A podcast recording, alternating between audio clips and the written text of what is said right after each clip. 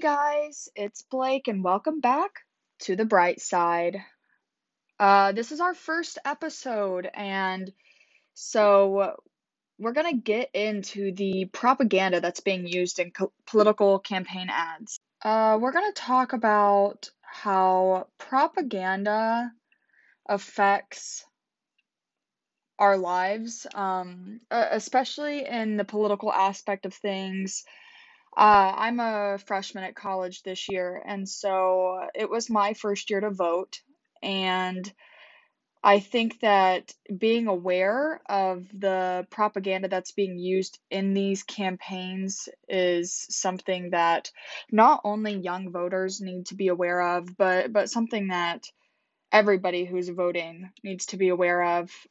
So let's go back to like middle school, high school English when we learned about uh, ethos, pathos, and logos. Um, obviously, this is the rhetorical triangle. It's you use all of these aspects in writing to uh, support what what you want to get across. You know, their persuasive technique. Learning about the credibility, which is ethos, and it's the trustworthiness of something, the reputation, and then and then logos is logic, reasoning, or facts, you know, behind something. And then there's pathos, which is the appeal to emotion, and all of these are used in everyday campaigning for things, everyday ads, but I think more and more we're starting to see a lot of pathos, which is emotion being being put into ads, uh, especially political campaign ads. And uh, of course, we want someone who fights for people, but at the end of the day, you need a lot more than just appealing to citizens' emotions. You you need to be credible. You need to be trusted. You need to also be smart, um, gain logic, have a reason. You can't just appeal to people's emotions. Current political candidates or the current political race for, you know, the president. I think I'm going to go back to when campaign ads started getting good. Um, because whenever they first started airing ads for, you know, presidents, it was mostly them sitting on desks talking about what they could do for our nation. Um, it was very logic and um, uh, reasonable, and it was credible, of course, but it was boring. Um, for instance, President Nixon would would sit on a desk and talk about what he did for our country, uh, not really appeal to emotion, talk about uh, different who knows trades that he made. I I don't know. I didn't look too too far into it. Um, snooze fest uh, is a reason why I didn't look into it. It's pretty boring. And if it wasn't them talking about what they were doing, it was cartoons and catchy songs, which is great, but what do you learn from singing the same three words over and over again? Uh, it's appealing, and you know, those songs might not leave your mind. You might be grocery shopping, and and that song of is just still playing in your head, and you're still singing it as you're picking out some bananas. But nothing was interesting, and nothing was informing. Um, one campaign that I think really changed the game was Daisy Girl, and that was Lyndon B. Johnson's campaign. Um, this is what I've I've done my research, and this is uh, probably one of the biggest campaigns that that really just sent home an election. But it appealed highly to emotions. Um, it it enters with this girl, this little girl. She's picking petals off of a flower and she's counting. She's just counting like one, two, three as she picks the petals off, and then it kind of transitions into them counting down from 10 and then blowing up a bomb. It's it's in the, you know, atomic bomb mushroom shape and the the interesting thing is this commercial or this campaign ad only aired one time. Um, but it was enough to leave an impact on Americans. Americans who had watched it. it I mean, people were talking about it for weeks after.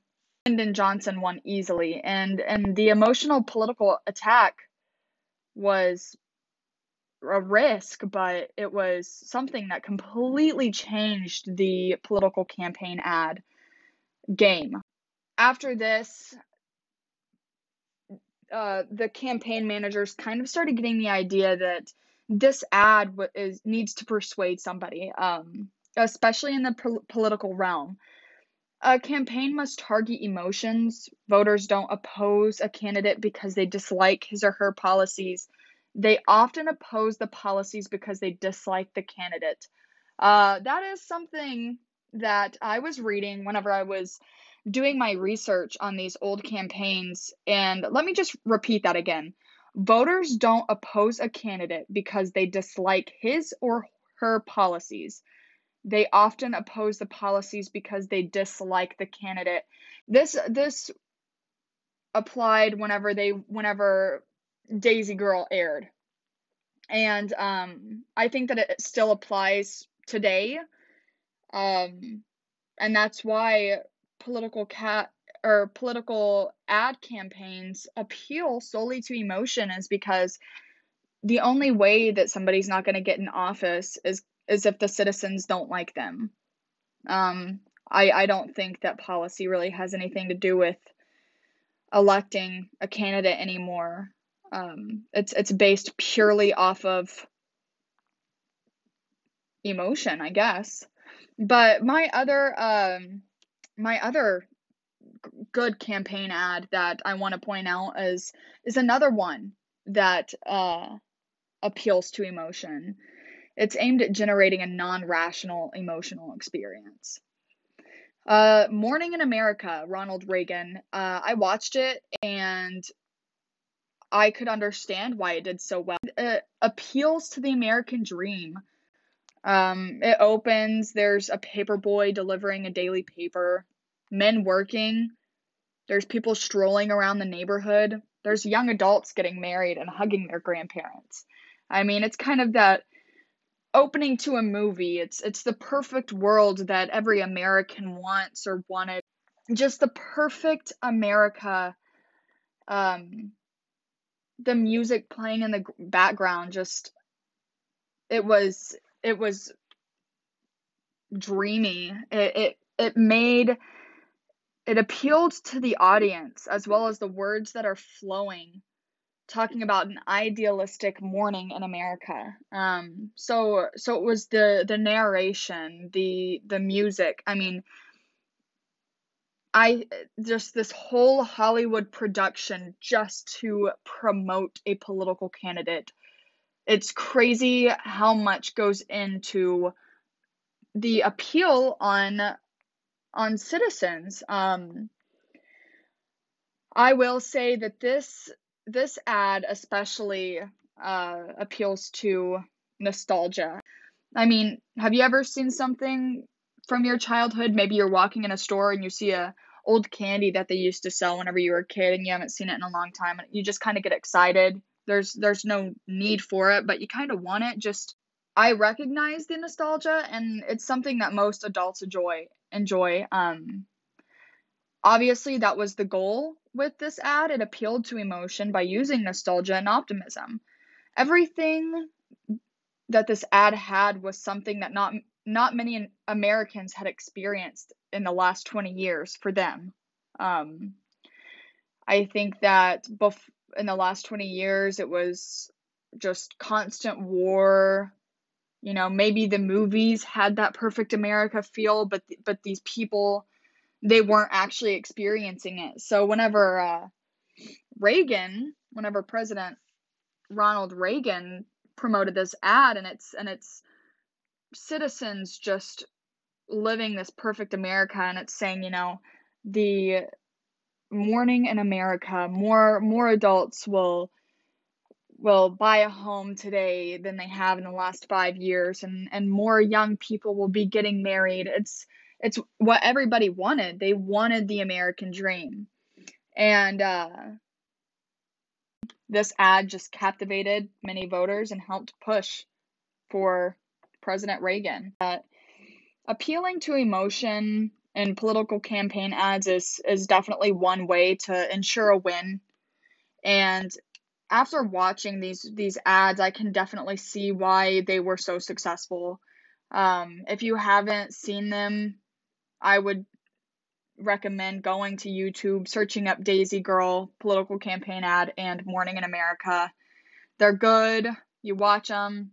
I mean, you start to understand why political campaign ads are the way that they are now. They they appeal to emotion and and this is where it all started. And i mean i i'm one for feeling like i'm making a decision on my own and it's it's 110% my decision. Nobody else is affecting it but i often find that just the propaganda that's being used daily is is very impactful and it's something that you need to look out for.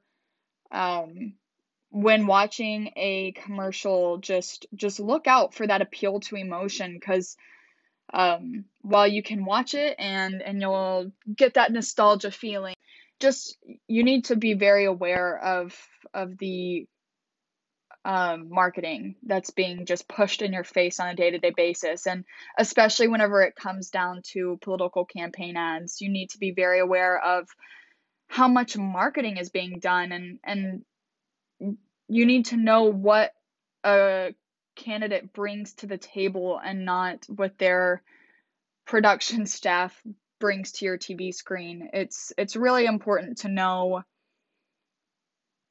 who you're voting for and not just vote for being entertained for a minute and 30 seconds. Uh, but we'll get more into current political campaign ads, I just wanted to kind of talk about where it all started off and two of my favorite old campaign ads and how they kind of made an impact on just the marketing overall since then, or the marketing in America overall. So uh, I guess I'll see you guys next week and uh, hopefully I will see you guys next week and catch me on the bright side. Bye, guys.